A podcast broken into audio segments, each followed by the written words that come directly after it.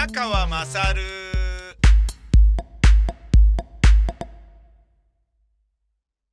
お前のお母ちゃん宮川まさるです。大沢ゆりさんの UU ワイド土曜日版が終わるということが、なんかゆりさんの口から発表されたみたいで、なんか残念ですね。一つの時代が終わる感じですね。うん。これでね、なんかあの一時期ね、じゃあやめてやるよみたいな感じでね、文化放送行くぞみたいな感じで言ってた時のようにね、本当にあの終わった後に他局に行ってなんか普通になんかペラペラ喋ってたら ものすごい笑っちゃうんだけど、考えられなくもないよね。わかんないよね。だってね、福山雅治もね、オールナイトニッポンやめますっつって、他のね、FM 局でやってるっていうね。いやーまあ、ゆりさんよりもね、ゆりさんよりもっていうか、ゆりさんのことをはね、もうもちろんだけど、今その口の葉に登ってしまったからついでに言うけど、オールナイトニッポンも神通力が全然効かなくなっちゃってね、あの、タレントがね、やりたがってるっていう時代はとっくの塔に終わっていて、みんな夜遅いからやりたくないですみたいな感じになってきちゃったっていう、すごい、ラジオの媒体価値のね、なんかこう、目減り度合いって本当に半端じゃないんだなと思ってね。深夜放送のパーソナリティやるっていうのはすごい嬉しかったはずなんだけどさ。ねえ、もう、いや、だって遅いし、ギャラ安いし、ね、聞いてる人少ねえし、みたいな感じで。やりたがる人がほとんどいなくなったってね。あとだからね、内向的なね、あの、内省的な人っていうのかな。あの、内々のお岡、岡村さんみたいにね、あの、一人でブツブツ言うのが大好きな人とかね、そういうのがブブログをね、書く代わりに週一でね、喋るブログやるみたいな感じになってて、ねそういうようなのをね、有名タレントがやってもくれるのはね、そういいとは思うんですけど、それがね、あのーなんかね、もう、いや、ちょっとね、眠いんでやめますみたいなね、感じの人も多くなってきて、ね、やってくれる人を探すのが大変になってきたみたいなね。で、これからはね、その、オールナイトニッポンモバイルだったら出たいですけど、オールナイトニッポンは出たくないですみたいな人とかも、出てくんじゃないの？みたいな、そういう感じだよねっていうのがまあ、ね、深夜放送のね、切なさでもあるけど、でもそれは、なんだろうな、日本人の寿命がものすごい伸びているっていうことと、ね、同じくタレントの寿命も伸びてるから、タレントがね、例えば30歳ぐらいだとクソ若手みたいな感じになっちゃってるっていうようなところもあるよね。うん、僕はね、中学校の頃は30過ぎたばっかのタモリさんのオールナイトニッポン聞いて、大人って面白いなと思ってたんだけど、今思えば31、2のね、タモリさんとはいえ、31、2だと、なんか小僧だよね、まだね。タレントの中でもね、なんか若手って言われてる人でもね、もう40いっちゃいましたね、みたいな人ばっかりじゃないですか。ねで、50歳で M1 優勝する人もいるわけで、で、それでもね、新人扱いされてて、ね、初々しさがあるおじさんみたいな感じになってたりってね、だ全体的な年齢の層が上がってるし、ね、広がってるしっていうね、感じだよね。そういうようなことで言うとね、まあ、寿命が伸びてるわけだしね、そりゃ、喋る人間がね、あの、年取っていくのはしょうがないのかもしれないんだけど、うん、なんかね、で、つまり、大人とかおじさんとかね、おばさんとかが深夜放送を、えーやる、もしくは任されることが多いみたいな感じになっていくと、眠いですよね、みたいな感じになっちゃうよね。で、そういうことで言うとね、だから別にあの、大沢優里さんがね、もう何歳だかわかんないんだけど、かなりのおじいちゃまなわけでしょそのね、おじいちゃまがね、今ね、あのまだやってるっていうのも、だから高齢化社会で言えばね、とりわけね、AM ラジオはね、お年寄りのものだよね、みたいな、ね、古い飲酒というかイメージにのっとってね、考えるんであれば、ね、全然何の問題もないわけで、ね逆にね、あ、ゆりさんよく辞めることができましたね、みたいなね。あんなにね、辞めんの嫌がってたの、いや、嫌がってたわけでもないのか。ねえあんなにね、なんか、こう大好き、仕事大好き、みたいなね、出るの大好き、みたいな感じにね。あれ、でもすごいですよね。やっぱ年寄りだからなのかなそんな、なんでね、あと何十年も生きられるかどうかわからないのになんでそんなに仕事やりたいんだろうみたいな、僕なんかは信じられないんだけど、あの、竹郎さんとかもね、すごいと思うよね。何が残るんだろうね。そんないっぱいね、放送やって。ねえ、もっと、ね、読みたい本とかないのかなとかね、すごい思うけど、やっぱまあだからそれが生きがいなんでしょうね。ジャーナリストっていうね、ところが武郎さんにはあるのだろうし、ゆうりさんにはね、パーソナリティっていうラジオの前で喋るっていうことが本当に大好きなんだねっていうようなことを思うよね。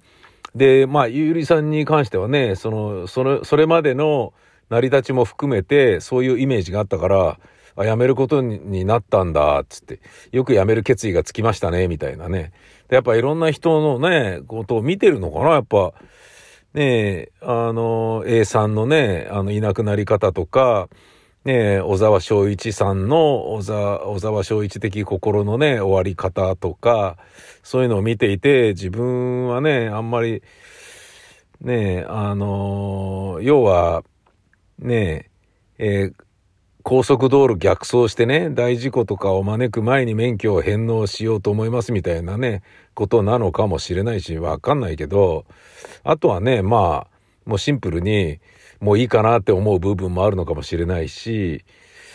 うん、あとはね、その会社の体質がね、あ、俺この放送局にいない方がいいみたいだなっていうふうに、ね、感じさせる要素は当然ね、あのー、今のね、TBS ラジオにはあるだろうから、ゆりさんがそれ感じないわけもないだろうしね。ね何、何やったところでね、別にこういう番組をやってほしいんですとかっていうのもなく、どうぞな、なんか好きなことやってくださいみたいな感じで、あなたはお金を落としてくれてるので何やってくれてもいいですみたいな、目的もね、指針も何も打ち出されず、スタートしたね、土曜日版だから、ねそれなんかやっててもね、誰からもね、あの、局内からね、面白いですね、やっぱりって言われることもなく、お金稼いでいただいてありがとうございます、みたいなことしか言われないようなことに張り合いがなくなっちゃったのかもしれないし、数字そのものがね、あのいわゆるセットインユースっていうものが落ちてるから、そういうことで言えばね、ゆいさんも、あのね、なんだ、親父パッションとかにね、負けてみたいなことにもね、繋がってたみたいだから、わかんないけどね、そう、今、今勝ってんのかもしんないけど、だけどまあ全体的には下がってるわけじゃないですか。で、そういうようなことがね、こう、なんかね、自分に引き際を考えさせるようなことになったのか。ねえ、まあ、やったとしても何年までにしといてくださいねって最初からもう決まってたのかなんだかわかんないけどね。そんなようなことでね、お別れすることになったっていうね。それは、まあ、でもね、俺あの、ラジオ日本でおはようスプーンっていうの始めて、それ終わった時だったかな。読売グループでね、日テレから、あの、天下ってきた編成部長の人とかが、俺の番組すごい好きで、宮川さんみたいな人がね、ラジポンにいるのは嬉しいみたいなこと言ってくださって、で、俺の、その時なんだっけな、その方が日曜エピキュリアンかなんかを立ち上げてくださったりとかしたのかななんかまあ、ちょ、まあ自分もよく覚えてないですけど忘れちゃいましたけど、で、ラジオの話して、で、ずっと自分はテレビやってたから、ふっと久しぶりにね、ここに来てラジオに、えー、配属されたから、ラジオ改めて一通り全曲、全番組聞いてるんですけど、前聞いてた時よりゆうりさんの番組はなんであんなに面白くなくなっちゃったんですか？つって、あの、俺聞かれてね。んで、たことがあって、え、そうですか？つって、全然わかんなかったんだけど、いやもう前はね、もっとキレがあって濃密だったんだけど、なんかスカスカでね、ダラダラして、なんか面白くなく、なんか、ねもうやる気ないんですかねみたいな感じで言って、いやそ、全然そんなことないと思いますよ、っつって、ただその年を取って、えー、楽にね、一週間っていうのを一つのタームで考えるようになったとか、そういうことなんじゃないですかねっ、つって。あとはだからね、その方が聞いてた時の、よかったよなっていうふうに思ってた印象を強くね、過度に期待しすぎてもう一回聞いたらあれっていうふうに思っちゃったっていうだけのことかもしれないし、僕はまあ何とも言えなかったんだけど、なんかね、前はね、もう言葉の選び方から何からセンスがあって面白いと思ってたんだけど、今聞いたらなんか本当ただのおじいさんですね、みたいに言って、がっかりしてた人がいて、まあその人はね、あのバラエティでもう日テレでね、名うての人だったんですけど、で、俺もその人のこと結構好き、で、派手にちょっと仕掛けようみたいなことをね、考えたりやったり、ラジオ日本でもそういう働きかけをしていた方なので、俺はね、そんなに嫌いな、あの、どちらかというと好きな人の部類だったんですけど、そういう人が言ってたからすごい気になって、そうなんだと思ってね。だけど、昔のね、あの、悠々ワイドとかを、あの聞くことってね、そうそうできないし、で、一本二本聞いたところでよくわかんないじゃないですか。例えばさ、押し入れの中からビートたけしのオールナイトニッポンが出てきたっつって、そのカセットテープ一本聞いたところで、やっぱ面白いなとは絶対思わないもんね。だらだらだらだら喋ってるだけでなんだこれみたいな。ねえ、一回だけだとそうじゃないですか。その時にその教示性、いわゆるシンクロニシティで聞いてるからであって、で、ラジオっていうのはそういうのを騙すメディアですもんね。あのー、ねこの人とこの時間を共有してるっていうことがものすごい面白いんだ、つってね。要はなんかね、大してね、チンコが大きくない人とセックスしても、なんかね、あのー、薬打ってね、決め込んで、ラリってる状態でセックスすると超気持ちいいみたいなね。で、そういうような感覚に、を、いわゆる幻みたいなものをね、あの、武器にするのがラジオなので、あの、本当に面白いことを言ってるわけじゃないのに、面白いと感じさせるっていう、そういうね、あの、いわゆる胸パッドみたいなものをね、技術としてね、徹底的に使うことが求められるのがラジオなので、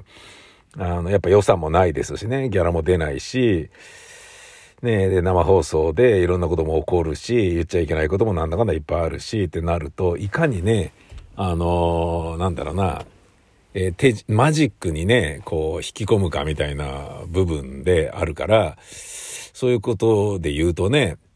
そのビートたけしのオールナイトニッポンのカセットテープが見つかったっつって改めて聞いてもなんだこれみたいな。なんでこんなの面白がって聞いてたんだみたいにね、なっちゃうこともあるだろうし、ねそれはまあ、しょうがないって、それがね、ラジオだからね。僕だってあの、自分のね、なんか番組がね、CD になって発売になった時とかで、やっぱり悲しかったもんね、やっぱりね。ラジオのね、放送の中ではね、その、まあもちろんね、あの電話つないでエピソードを聞く、次の電話をつないでエピソードを聞くっていう完全にオムニバスな構成ではあったから、あの、その中でね、えー、面白そうなエピソードを抽出して、それで CD を作るっていうことはもちろん可能なんだけれども、だけど、その時のそのエピソードっていうのは、前にこういうエピソードが続いたからこういうで、このエピソードをここに入れた方がいいんじゃねえかっていうのを順番考えながらスタッフがやってるわけだし、で、僕は僕でね、あの、あのカーンの後にこれが来てんだから今回はこうだろうとかっていう、その流れの中であるから、流れの中だから面白いみたいなものがあるから、で、それをね、続けて聞いてる人、つまり一緒にね、番組頭から聞いてる人と同じ感覚で、で、あ、この前の電話も、この前の電話のエピソードも聞いてるんであれば、これがこうであるっていうことは面白いよねっていうような、ね、前提で、つまり聞いてる人がより得をするような、あの、仕掛けで持って喋るし、扱うじゃないですか。だからそれを、それがね、一切なくなっちゃうので、完全にデジタルに、その電話だけをね、受け答えしていることになるから、それで言うとね、その、ビートたけしのオールナイトニッポンのカセットテープが見つかったからといって、最近この番組ではこれがブームなんだよねっていうような流れとかを一切関係なしに、シンプルにその中で語られてること、やられているコーナーを、え客観的にね、面白いか面白くないかの物差しだけで見るようなことになっちゃうから、それはね、ラジオでラジオを番組として判断する上ではね、あまり、ね、どうなのっていうところもあるから、あのー、ね、その、ラジオ日本のね、えー、人が、前のね、ゆりさんは本当に面白かったんだけどな、みたいに言ってたのとかを、そうだったのか、それ聞いてみたいなと思ってね、聞くことができたとしてもね、なかなかピンとこないっていうようなことなんだとは思うんだけどさ。そしてね、それもね、徐々に移ろっていく流れの中でそうなってることだろうから、ね、あの、それをね、がっかりするのも違うし、そうやってね、あの、急に改めてラジオを聴き始めるっていう人はね、そのラジオ業界でね、ずっとテレビに行ってた期間があったから、ラジオはあんま聞いてなかったけど、ラジオに来たからもう一回ラジオ聞いたらがっかりしたとかっていう、そういうね、特別な人だから、そういう人ってあんまいないから、みんなね、大抵続けて聞いて、1年に1回ぐらいはゆりさんもね、裏番組聞いてる人にしても、ゆりさん聞いてみたいな流れの中で聞いてるから、ね、そういう人はね、3ヶ月に一度聞いて、でね、2年経ったら、ね、時折は聞いてたけど、裏番組が面白くなくなったからもう一回ゆりさんちゃんと全部毎週聞くようにしようみたいになったとしても、そのね、ブランクがそんなになければやっぱ面白いなと思って聞くだろうし、そういうことで言うとね、その得意なパターンだとは思うからね、ずっと聞いてなかったラジオを急に聞いてってなるとね、それはまあ、イメージでね、あのー、何か、こう、語られちゃうのはね、ちょっと、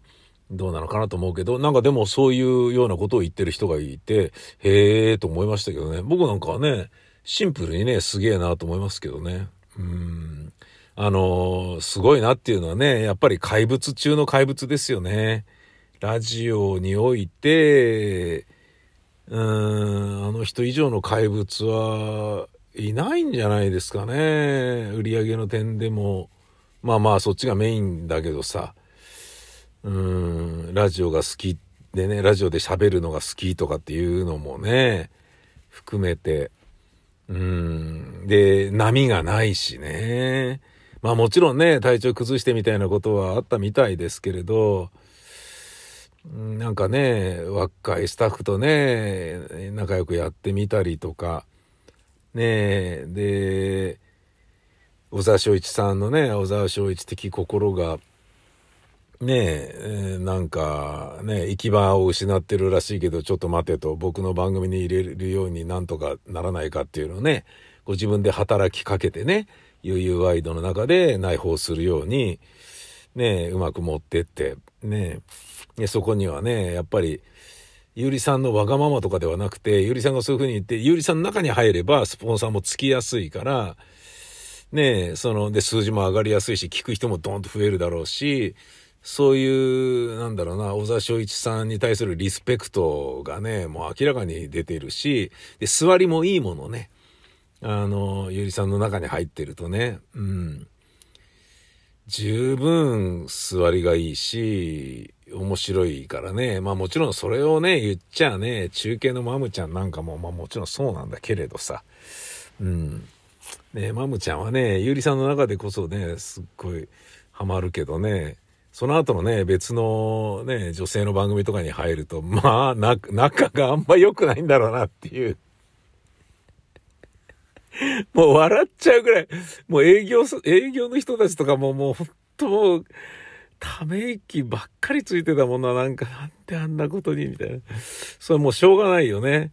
だから、マムちゃんがね、もう自分のスタイル確立しちゃってるから、相手が誰であれね、その調子で言っちゃう、ね、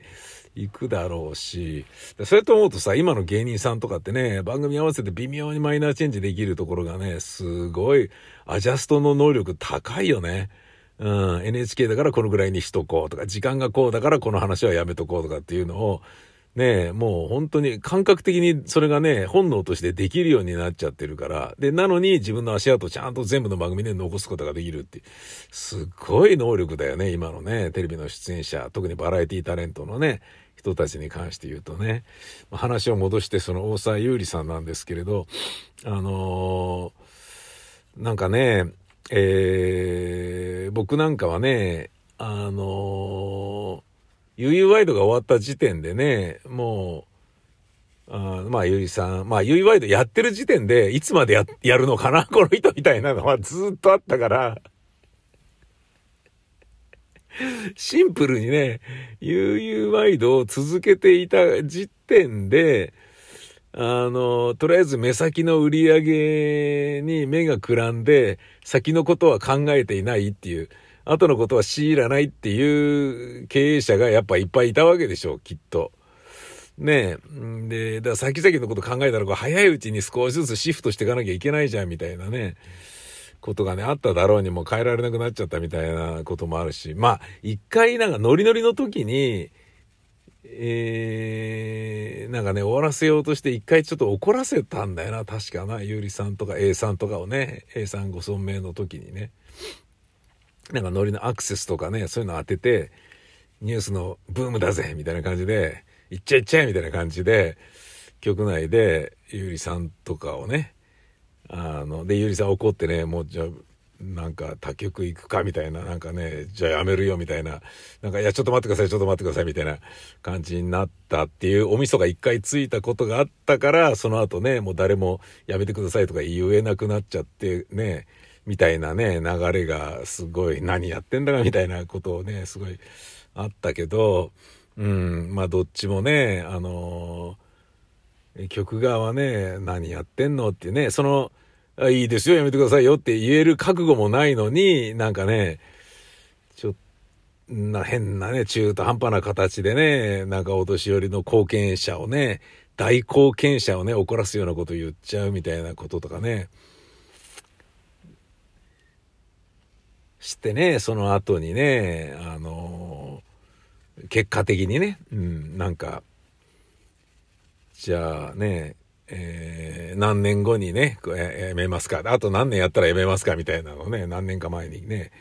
決めて話し合ってみたいなね、ことがね、もう内諾されてたりとかね。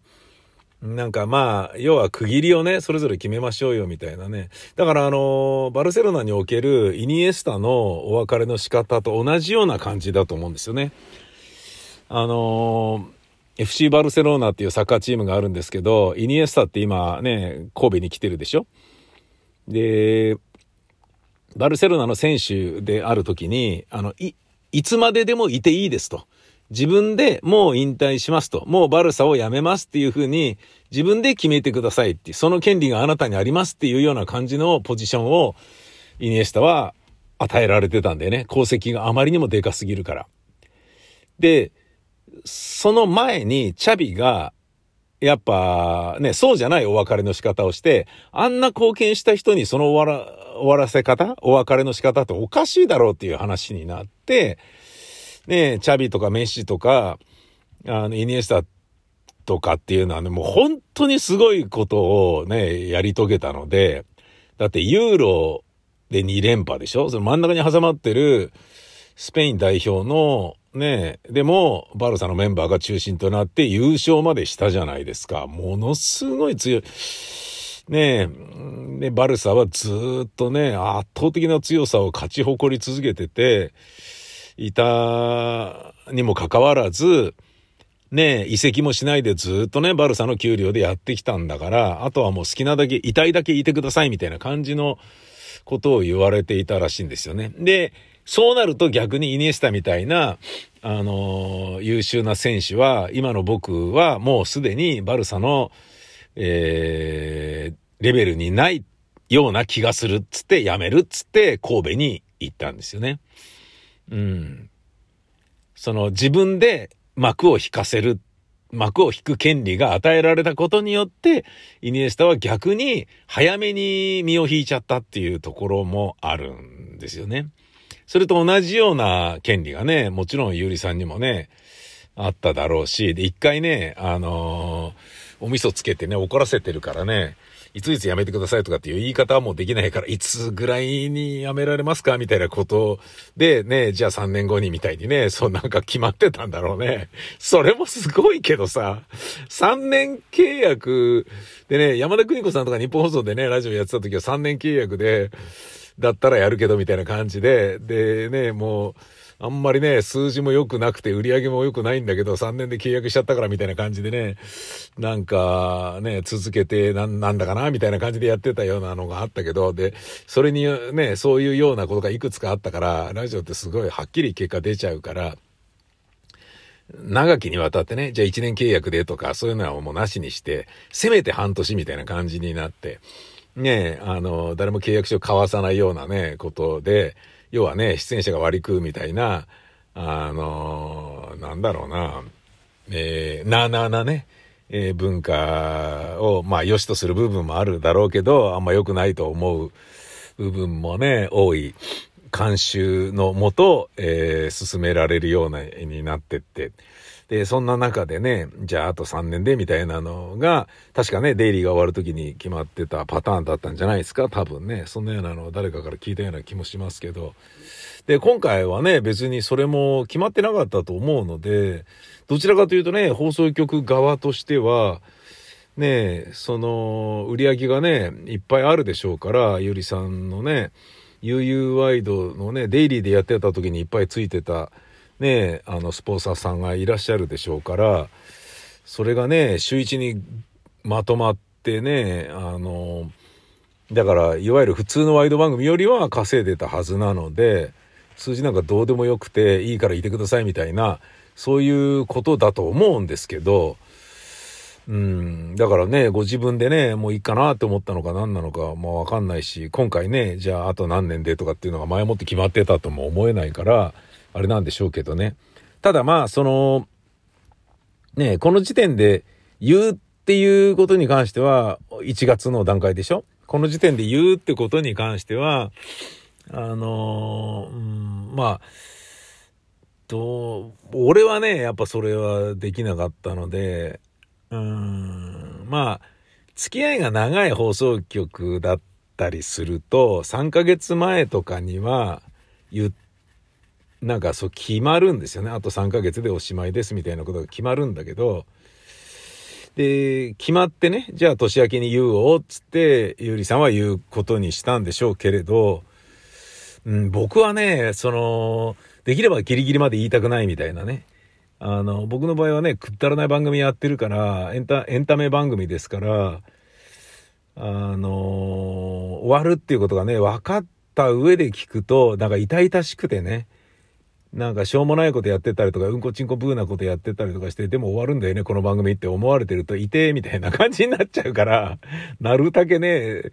最後の最後まで言いたくないみたいな。でも急にね、最終回に来週終わりですとかっていうのは、ちょっと待ってみたいな感じになって、だいぶギリのラインで、ね、いつ終わるいつには言わなきゃいけないとかいうのがあったら逆に言ってくださいみたいなね。だ次に始まる番組のね、あの番宣を打ち始める時期とかもあるだろうから、あの、ギリギリにね、実は今日最終回ですっていうのはね、いくらなんでもやめてよっていうのがあるだろうから、じゃあいつまでだったら言わずにおっていいのみたいなのをね、聞きながらね、あの、つまり自分の意向でね、えー、いつ言うとかっていうことをやらずにね、いたんですけどね。で、その方がね、俺はリスナーにとってはいいと思うんですよね。うん。だってしみったれちゃうしさ、で、早めに言うってことは、名残惜しんでくださいっていう、なんかさ、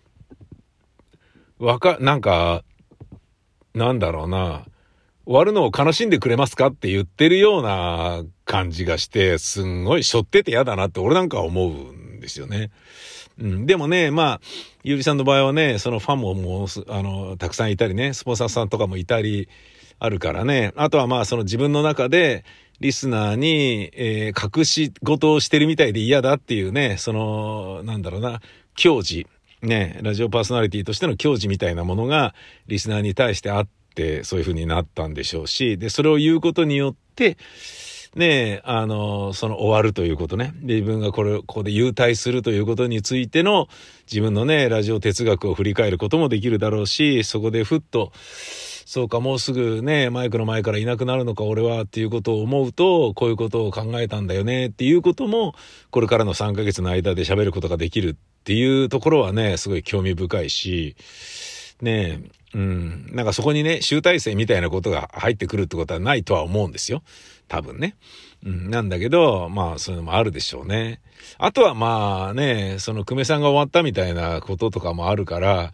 クビになる前にやめとこうみたいなものがあんのかもなんだかも全然わかんないですけど、まあまあ、そんなね、小さい人ではないしね、功績のね、大きさから言ったらね、そんな、全然あれだと思うんですけどね。ただね、なんか、まあ一つの時代が終わるっていう感じですよね。どちらかというとね。うん。で、まあ、うん、みんなね、やっぱ、いなくなっちゃいましたからね。でもね、いなくなっちゃったっていうのもね、今まで居続けたことがやっぱちょっとおかしいわけで、世代交代をね、していかなければいけないのに、ねえ、だけど TBS ラジオはね、怪物番組がね、いっぱいありましたから、ほっといてもね、その人が喋ってるっていうだけで数字をバンバン取るっていう番組がね、いくつもあったわけで、で、ね、出来上がったフォーマットをね、長くやってたから、番組の立ち上げに立ち会ったことがあるスタッフとかディレクターっていうのがほとんどいない状態になっちゃって、配属されるのはもう出来上がった状態でこれをやりなさいっていうことが、やることが決まってるような状態に入る。つまり、ゼロから作るっていうようなことをほとんど経験しない人たちが、ね、新入社員がそのままどんどん入ってって、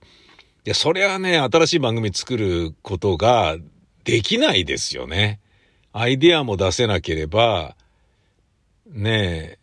え、で、今まで自分が携わった番組をね、長くやってるからそのひな形で今こうなってるっていうのが出来上がってるだろうけど、そこに至るまでにはね、その、立ち上げのスタッフとかパーソナリティとかがものすごい苦労して、そこに行き着いたわけじゃないですか。それがね、あの、ないから、ゼロからね、番組を作る。ね、パーソナリティとこの枠で、こういうスポンサーで番組作れって言われた時に、さあ何やろうっていうのがね、何にも、幕の内ワイドぐらいしかね、思い浮かばないようなね、アイデアが貧困なね、スタッフばっかりになっちゃっていくっていうところが、やっぱり、ね、他の局に比べればね、いわゆる新番組を、でっかい枠で、でっかい新番組を立ち上げるっていうことが少なければ少ないほど、ディレクターのクリエイティビティは下がると思うし、放送局のクリエイティビティがそのまま下がるだろうし、そういうようなね、ことなんじゃないかなと思うんですよね。あの、まあ、面白いパーソナリティ積もってくれいいじゃんみたいなね、あの、そう、テレビ的な考え方が TBS ラジオすごいあると思うんですけど、まあね、作ってるのもね、あの、絵のないテレビみたいなね、番組がすごい多いので、それはね、別に自分たちの考え方でそれでいいんでしょうけど、例えばね、日本放送のね、あのー、なんだ、えっ、ー、と、スケ川、ドリアンスケ川がやってたね、あの、ジャンベルジャンみたいな、ああいう番組っていうのはね、スタッフが本当にね、よし、これをこうやってやってやろうみたいな、本気出してあれをやるっていうふうに腹決めてね、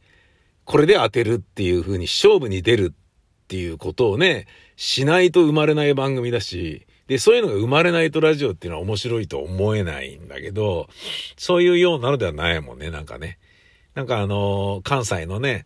えー、なんか MBS とかね、ABC とかで、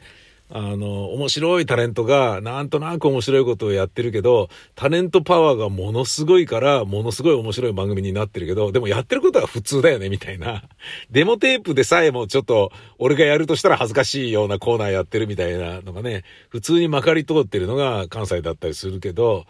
そういうようなのをね、普通にやっちゃうようなところがね、やっぱ、なんかね、あると悲しいし、でもそういう風になっちゃうのはしょうがないし、ねえ、新しい番組立ち上げてなければしょうがないのかなって思ったりもするし、とかね、なんか一つの時代が終わることをね、いろいろ考えちゃいますよね。そしてあの、ゆりさんに関してね、思うのはね、あのなんだろうな、新しいことやりたくなかったのかっていうのが、すごいなと思うんだよね。えー、UU ワイド土曜日版とかなんかそういうタイトルでやってたでしょ？だ、な、なんかせっかくさ、デイリーじゃなくて週1の番組になるんだから週1じゃなきゃできないことやったらいいじゃんとかって思うんだけど、ねえ、同じようなことやってたから、よく飽きないなと思って、すっごいなっていうようなことを僕なんか思い出しまし、思いましたよね。うん、だって、ね、平日やってるのと違って週末になるわけじゃないですか。ってことは、平日のね、アプローチとは全く違う気分だと思うんですよ。聞いてる側の精神状態が平日と週末だと。で、それに合わせて番組内容を変えるべきだし、喋る人間が同じだとしても。で、その時間帯によってまた変えるべきだし、午前中だから悠々ワイドでいいんだけど、えっ、ー、と、土曜日は午後ぐらいだったったですかね。確かやってた時間帯がね。そこ、土曜の午後なのであれば、じゃあ、なんかあれみたいね、こういうことやった方がいいんじゃないの？まあ逆にあの、悠々ワイドってね、夕方っぽくなってれば夕方には逆に合ってる名前かもしんないけど、なんかね、それを変えることもなくとかっていうのがね、なんだそれみたいなね、俺ちょっと信じられないんですよね、それね。その時間にあつらえて作ってんじゃねえの？みんな番組は、みたいな。あの、荻上チキさんのね、番組がね、なんか、夜から普通に夕方に移ったとか言うのが俺もうな、なんだよとかって言って、いつでもいいのかよみたいな。何それオンデマンドコンテンツみたいな、なんだかなみたいな感じでちょっとね、あの、笑っちゃったよね、その編成とかはね。全然別。で、夕方のニュースだったら、荻上チキさんじゃなくてこの人だな、みたいなものがないんだと思って、ただパズルやってるだけみたいな、すごい地方局の、ねあの、キー局から勝てる録音番組をね、改編のためにね、時間変更してるみたいな、そんな感覚みたいで、なんかね、ちょっと悲しいなとかっていうようなことはちょっと思ったりしたけれど、まあそれもね、苦肉の策で、ね、やっぱり長寿番組が多かった放送局だから、そのところもね、ノウハウとか哲学がね、ないのかもしれないし、つまりね、それはね、あの、あまりにもね、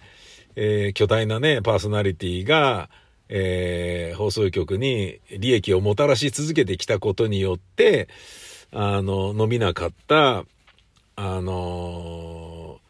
ー、ね、それまでの出来すぎ問題っていうことかもしれないですよね。あの、FC バルセロナも結局そうでしたからね。チャビとかメッシとかイニエスタがいたことによって、本当にすごいから、だから、で、その人たちがいたことによって、そのポジションで活躍して、それなりにいい人とかいい選手もいっぱいいたのに、えー、その人たちがいるから出ていけなかったんですよね。試合に出れずに他のチームに行っちゃうみたいな。チアゴ・アルカンタラとかをね、もうバイエルン行ったりとかいろんなとこ行っちゃったじゃないですか。ありゃりゃりゃりゃ、みたいなね。で、やっぱ中盤はイニエスタとジャビがいたらもうだって誰も入るとこねえよみたいなね、世界一の中盤ですよっていうことだから、しかもね、そのバルサのサッカーを理解して、なおかつメッシとの呼吸が一番合ってるみたいになったら、入る余地はないよね。で、その人がね、ずっとね、えー、鎮座増しまして、イニエスタなんか結局はね、頭が剥げ上がるまでバルサにいたわけだし、そうなると誰も入っていけないですよね。同じような状態が、TBS ラジオのね、あの、ディレクターが育たないとか、育、なんか番組を立ち上げられないディレクターばかりになってしまったとかっていうのは、多分そういうことなんじゃないのかなと思うし、それもしょうがないことですよね。わかんないでしょうね、もう、局全体が。ねえこの時間だからこういうことすべきだろうとかっていうね。あの、意外とね、ラジオ局のね、一個の放送局、ラジオ局における番組の数とか種類とかってそんなにないから、ね、大体ね、平日の月曜から金曜までの朝ワイド、午前ワイド、午後ワイド、夕方ワイド、ね、ナイターやるやらないがあって、夜ワイド、深夜放送だけですからね。あとは、えー、週末のワイドが、えー、朝、午前、午後、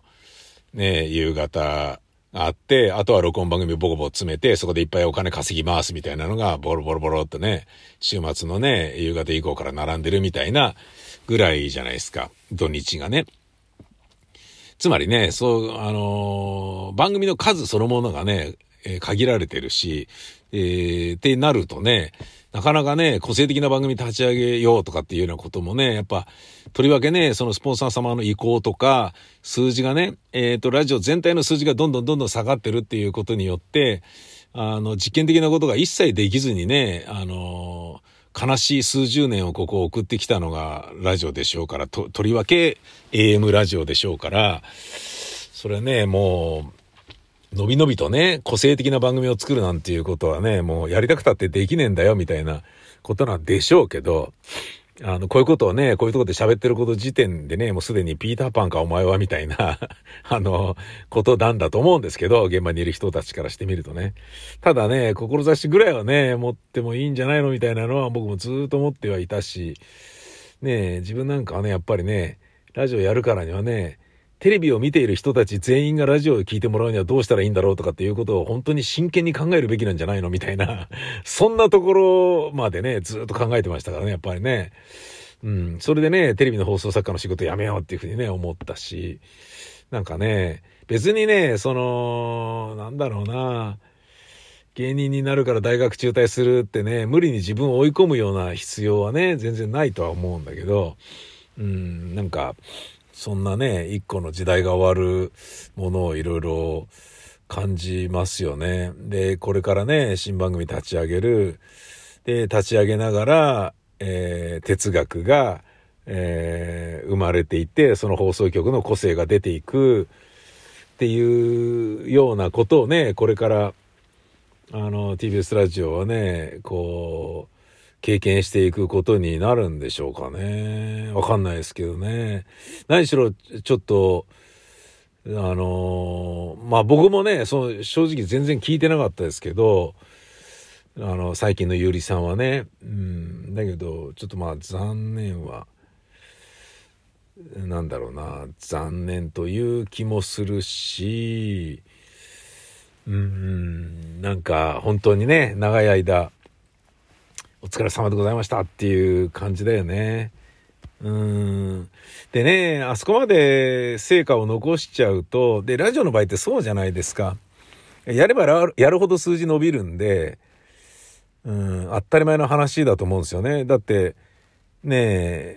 え、要はね、喋ってれば喋ってるだけ腐れ縁になっていくし、なので、うん、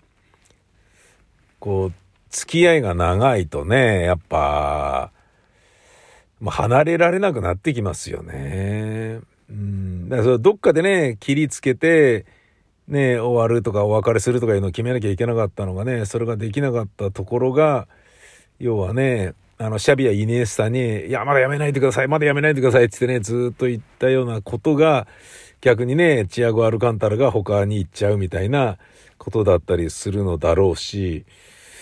うん、なんかまあ、ねその経営とかに関することだからね、僕はどうこう言えるような話でもなく、そんな単純じゃねえんだ、バカみたいなことがね、TBS ラジオの人たちからしてみりゃね、あるんでしょうけれど、ねなんか残念というか寂しいというかね、あの、ゆりさんお疲れ様でしたっていう、そういう感じだよね、本当にね。うん。あのー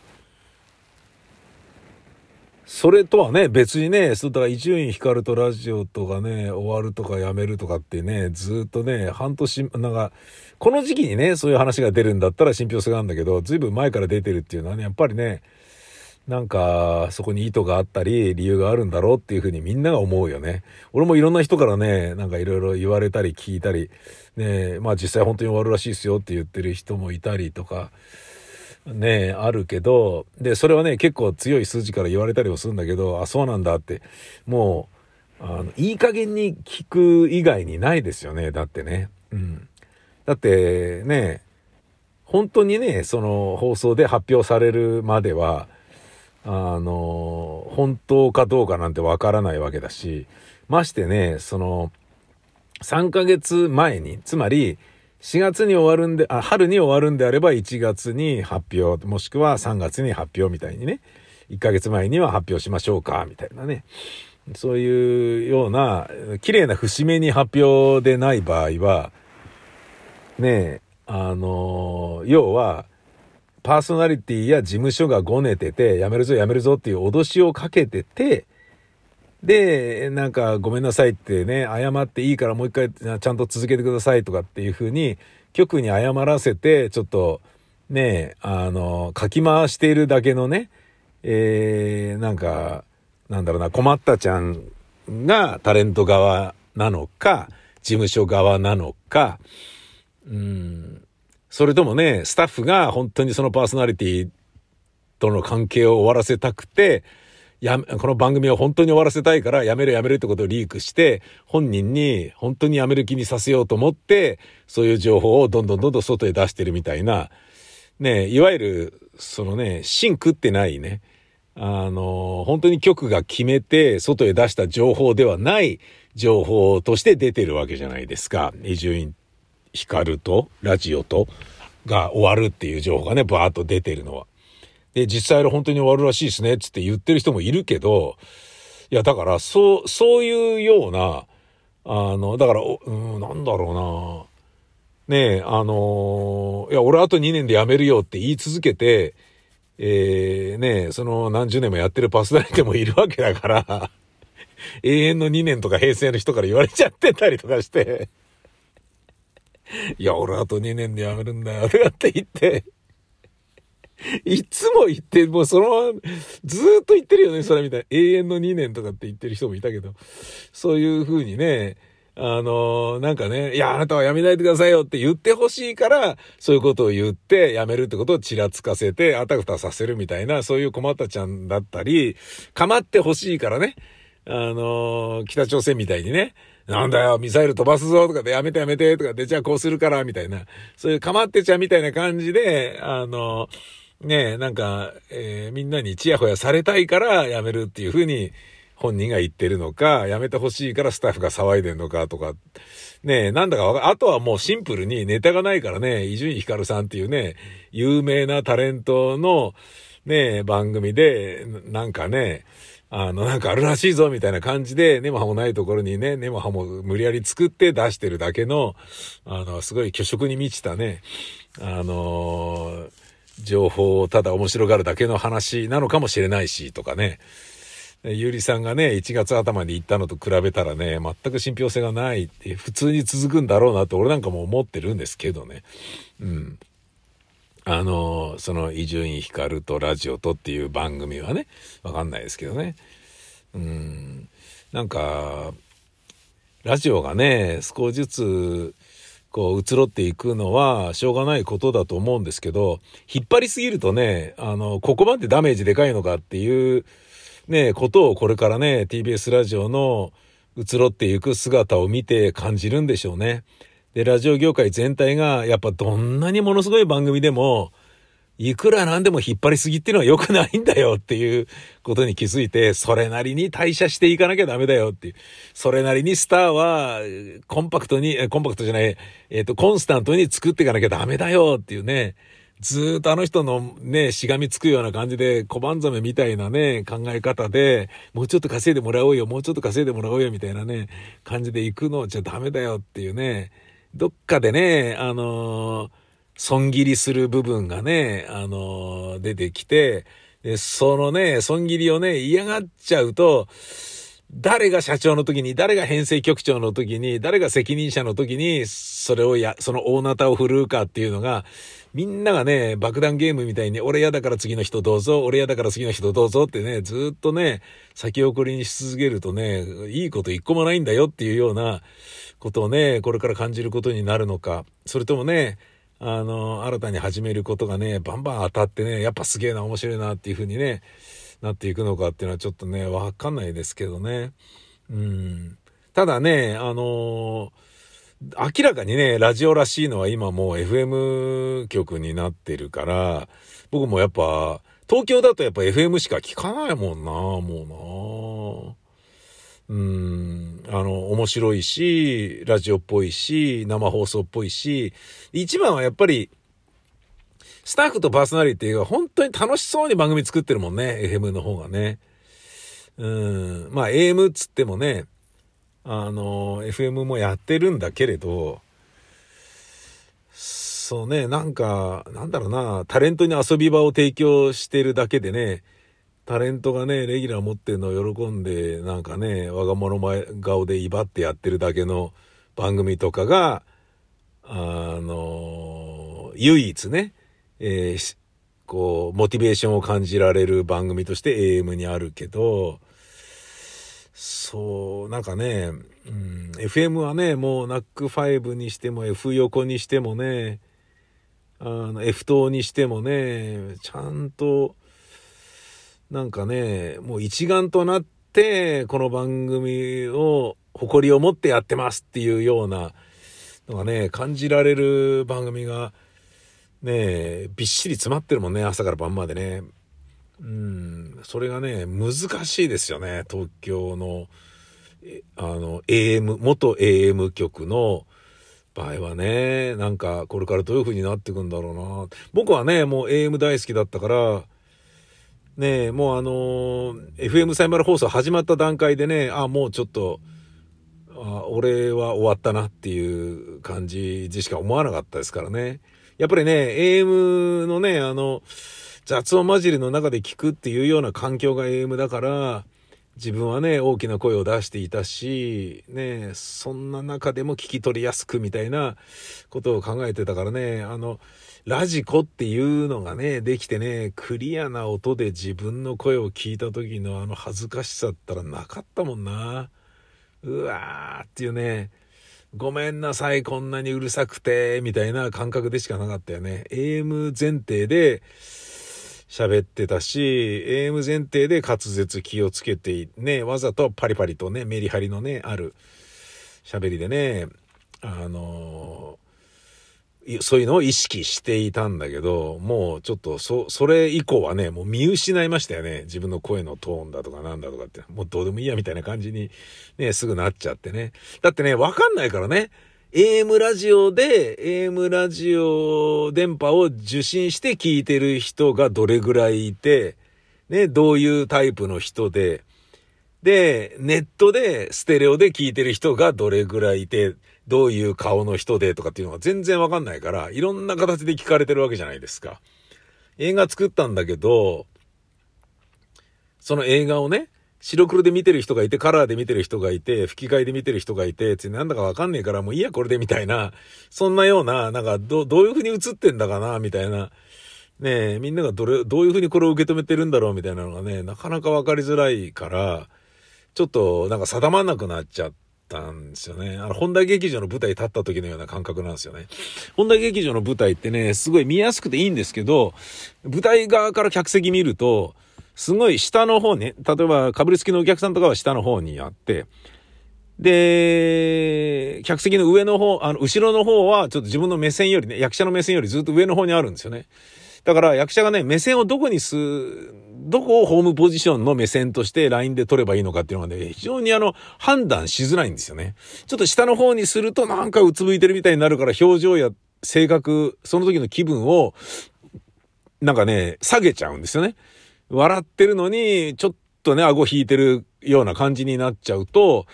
そんなに喜んでるように見えなくなっちゃうから、でも顔を上げると、でもあんまり顔を上げすぎるとね、かぶりつきで見てる人にはちょっとなって、なんかね、目のホームポジションが取りづらい劇場なんですけど、そんなような、あの風に FM 始まってラジコ始まってやっぱ思ったんですよね僕なんかはね。ゆうりさんとかそういうの全然思わないのかな。なんかその辺がね深く考えずに楽しんでられるんだとしたら、すごいそれは幸せなことだろうと思うし、それも職能だと思うからね、あの今まで本当にね、えー、いろいろなこと勉強させていただいてありがとうございましたっていうことでしかないよね、俺はね。うん。まあ、すごい、あのー、人だったよね。波がないのもすごいよね。あと気分がないのもすごいしね。うん。で、確かなんか、こ小島恵子さんのキラキラかなんかで、なんかスタッフとね、小島さんがやり合ってるのを見て、その前の番組だから、まあまあちょっとね、そうは言わずにお茶飲んでゆっくり落ち着いてお話でもしましょうよみたいな感じの、喧嘩の仲裁に入るような感じでね、ゆりさんがベテランらしくね、その、入ってったら、なんかね、小島さんとかに部外者の人は黙っててもらえますか？みたいな感じで言われてなんか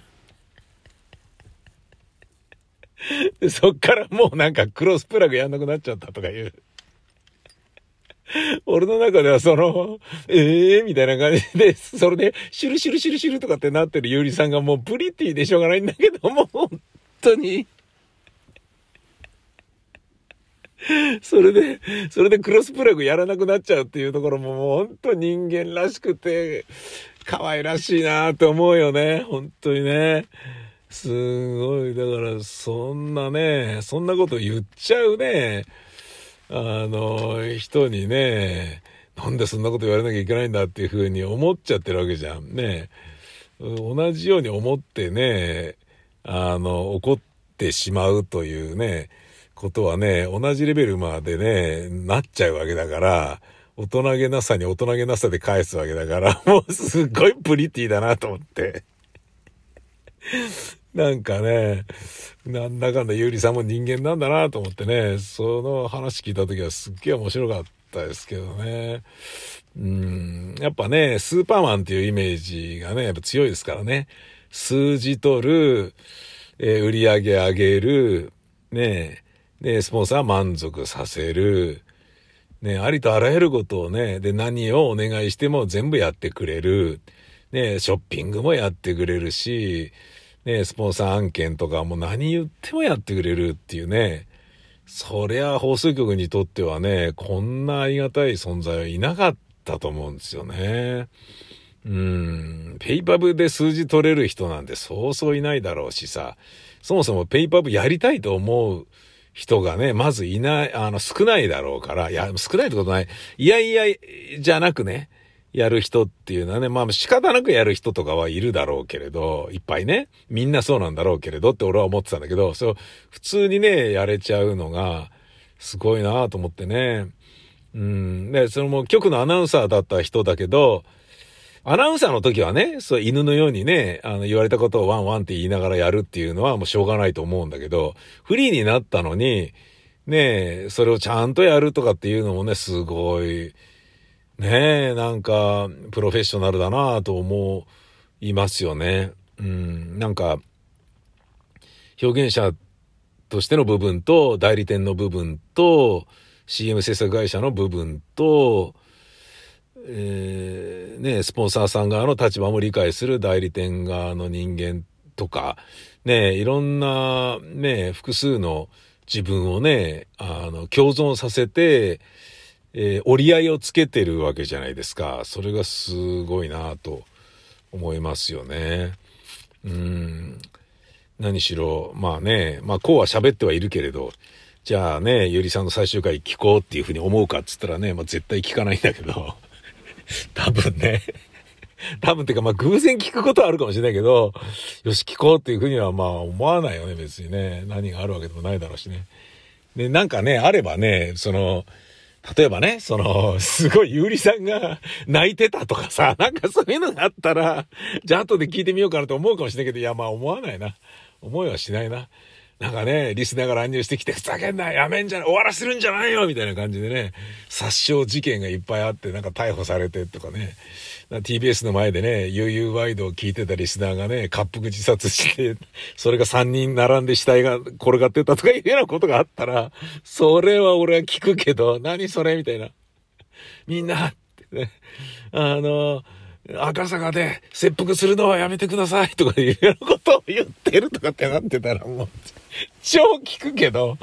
超聞くけど、そういうこともね、もうセキュリティもちゃんとしてますからないでしょうからね。えー、そういうね、ことでもあればだけど、まあだから多分まあ聞かないんでしょうけど、ただね、その、なんだろうな、巨人のね、えー、巨人として、ラジオの巨人っていうね、感じだったよね。うん。まあ、あのー、なんだろうな、てるみさんがね、えー、あの、やる漫画ね、終わった時に、文芸春秋にね、の、あのエッセイをね、関東エッセイをね、書かれていましたけど、そこでね、ゆりさんの声もね、ちょっとまたね、文春とかがね、書いて、つって言いそうな気もするからね、そういうのはちらっと見てみたいような気もするけど、まあでも、本当にラジオの職人だろうから、ねえ、うん、そこで何かね、自分が本当にね、どういう気持ちでやっていたかみたいな手の内をね、明かすようなね、あのー、なんだろうな、奥行きのないね、えー、音体ということはないでしょうから、読んだところでね、何かが評価することも何もないんだろうけれどさ、でもね、だとしたらちょっと見てみたいなっていう気持ちは、あるよね。何しろ、えー、大沢ゆりさん、本当にね、まだ終わりじゃないですけれども、長い間本当にね、あの、えー、お疲れ様でございました。そして、ね、いろんなね、ラジオパーソナリティがね、みんなゆりさんの背中をね、追いかけて、ね、あの、叶わないんだよな、叶わないんだよなってみんな言ってましたもんね。うん、志の輔さんも言ってたしね。いや、強えんだよ、あれ、つって。ぜ、もう叶わねえんだよ、つってね。もういろんな人がね、戦いを挑んでみんな敗れてね、もう、ヒクソン・グレイシーみたいなね、感じだったもんね。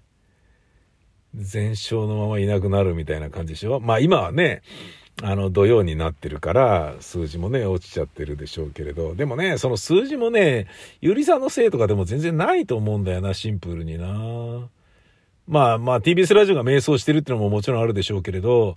シンプルにラジオそのもののね、セットインユースが下がってるわけだから、俺なんかもね、今思えばね、なんであんなに悩んだり、考えたり、どうやったら数字上がるんだろうとかいうことをね、必死にね、自分の責任のように考えていたけど、そうじゃねえじゃん、みたいな。ねえ、これ経営者の責任だろ、みたいな。なんで経営者の責任は俺たちが尻拭いしなきゃいけないんだよ、ぐらいな感覚でもっと楽しんでりゃよかったなと思ったね。あのー、セットインユースが、セットインユースっていうのは聞いてる全体ってことね。そのその放送局を聞いてる人じゃなくて、その時間帯に全部、ラジオ局、全曲を聞いてる人の数をセットインユースって言うんだけど、その、セットインユースが下がってる。つまり、その時間帯にラジオを聞いてる絶対数が下がってるっていうことは、もう倍、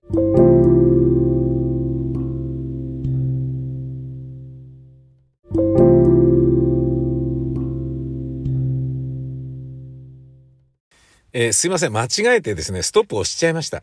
えー、さらにその後ですね、セットニュースの話とかね、あの、ゆうりさんのね、えー、思い出とかね、あのゆりさんがいかにすごかったかとかね、えー、なんかね、もう、そういったようなこと喋ったんですけどね、あの、全然録音されてなかったっていうね。もう、もう、もう二度喋るのは嫌だからもう喋んないですけど、みたいなね、感じ。なんだかな、もう、やっちゃったよ、本当にね。うーん。でもね、これ、あの、なんだろうな。えー、長いよね、ゆいさん、本当に。うーん、本当に長いよな。長いとしか、ねえ、言いようがないよね。巨人中の巨人だよね。うん。だやっぱ、なんだろうな。一緒にね、リスナーと一緒に年を取るものなので、番組はね。うん。だから、まあもうね、これ以上ないところまでは行ったんだろうけれどさ。なんかね、夜ワイドで、若い時夜ワイドやって、若い時は夜聞く。で、その人が働きに出るから昼間やる。で、年取って中年になるから午前中やる、みたいな、そういう流れでね、少しずつね、いわゆるラジオパーソナリティすごろくっていう感じでね、上がっていくパターンとかがね、まあ、あの、吉田照美さんがね、一番わかりやすい流れですけど、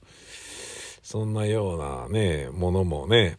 あの、今は昔でね、もう状況が状況だからそんなこと言ってらんねえよとかね、あの、数字持ってるやついいからなんかね、YouTuber でも何でもいいから出せみたいな感じになってたりとか、面白いかどこなんかどうでもいいんだよみたいな感じだったりとか、もうね、これは、この枠は金稼ぐってことに決めようみたいな感じでね、切り分けて考えたりとかね。なんかね、いろいろ大変みたいだけどね。今のね、置かれてくる、置かれてる、状況をしっかり楽しんでるのは、今ね、元 AM 局で言うと、日本放送がダントツですよね。本当に楽しそうだもんな。なんか。ね、いろんなものが始まってそれぞれ面白いし、番組もね、楽しいし、うん。なんかね、あの、ナイツはね、やっぱ、みっちゃんとね、ナイツのね、ビバリーが、まあ最高に面白いじゃないですか。で、ね、ナイツは漫才よりもテンポがあって、みっちゃんと喋ってるビバリーは超絶面白いみたいなね、あのものがあるんだけど、だけど、そのナイツがね、TBS ラジオで始まると、ああ、はあ、みたいな感じでね、で、みんながね、あのビバリーファンはがっかりしたっていうようなところがあるでしょ？なんか、そういうね、あの不思議な負の力がね、働くものがやっぱ赤坂はちょっとあるみたいで、な、なんでなんだろうね。伸び伸びしづらいものがあるんですかね。うん、テレビ局と一緒になってるところだからっていうことで、気負うものがあったり、スタッフがね、えー、なんか、尊重されすぎたりとかするようなものがあるのかなんだかわかんないけどね。なんかね、TBS ラジオでバラエティ番組でね、笑える番組できたよね、みたいなのはなんか、あんまないですもんね。うん。僕もね、なんかあの番組面白いっすね、とかっていうのをね、TBS ラジオでね、全然、あのー、ないもんね。なんか、他はね、いっぱいありますけどね、ワクワクする番組ね。うん、例えば、オードリーのオールナイトね、始まったのは多分まあ藤井聖堂さんなんだろうけれど、お来たねとかっていうワクワクするね、新番組始まるとかっていうのはあるけど、上松哲平のトレセン始まった時も、お来たとかっていうようなね、のあるし、うん、あのね、鬼ちゃんのね、あのピンそば始まった時も、お来たとかっていうのあるしね。FM はね、結構ワクワクするようなこといっぱいあるんだけど、なんかね、AM はやっぱり、なんかね、あのー、まあ、調子がいい時に稼いでた分だけ、まあ、どの放送局も予算なくなったりね、売り上げがガクンって落ちるっていうのはあるんだろうけど、20億が15億に落ちるのと、ね、200億稼いでたところがね、80億ぐらいまで下がっちゃうとかっていうようなのとね、その、下がり幅がね、あの、桁が違うから、それは会社の雰囲気も悪くなるし、ね、マネタイズとかいう言葉をね、パーソナリティが普通にね、放送の中で喋り始めるようなね、ギスギスしたような感じになっちゃうから、それはもうね、救いようがない、なんだろう、せめてね、出演者にはね、そのあたりのこと隠してね、あの、何も感じさせずにね、面白いことやってくださいどうぞみたいな感じでね、武士は食わねえと高用事でいてほしいなと思うんだけど、それを筒抜けで言っちゃうんだろうな、多分な。それによるね、弊害もあるよね。うん。まあもちろんね、パーソナリティが裸の王様でいいのかっていうと、またそれはまた別の問題、違う話ではあるんだけれどもさ。えー、なんていうことをいろいろ思う時代の移ろいでございましたね。ちなみに僕はどんなラジオを聴いてるのかっていうと、えー、っとね、あのー、えー、っと、関西のラジオとか、えー、中京地区のラジオとかでいくつかの番組は聞きますね。うん。いや、面白いと思います、やっぱり。あのー、人としての魅力がね、東京みたいにギスギスしてない、なんか、ささくれだってないですよね。穏やかでね。うん。なんか、この番組当てなきゃ俺やべえんだみたいな、そんなね、あの、若い時の僕がやってたような感じみたいにね、あの、ギスギスした、ピリピリした、なんかね、ヒリヒリするような、あの、スリリングな感じじゃないですよね。あの全部の放送局が文化放送みたいな感じで、のほほんとしてる感じの、地域全体がラジオらしさを醸している中京地区とか関西とか山陰とかね、そっちの方が面白いなと思って聞いてますね、やっぱりね。うん。あのー、そうで、やっぱり出演者もスタッフも楽しんでいるのがね、聞いてわかるので、うん、まあだから、そうだな、F、F 横聞いてるみたいなね、ナックファイブ聞いてるみたいな、ベイ聞いてるみたいな、そんな感じで、うん、もうラジオの原点ですよね。スタッフと出演者が楽しんでるっていうのがやっぱ一番聞いてて気持ちいいし、すがすがしいし、ラジオらしいと思うのでね、これからもそういうラジオが増えたらいいなと思いますよ。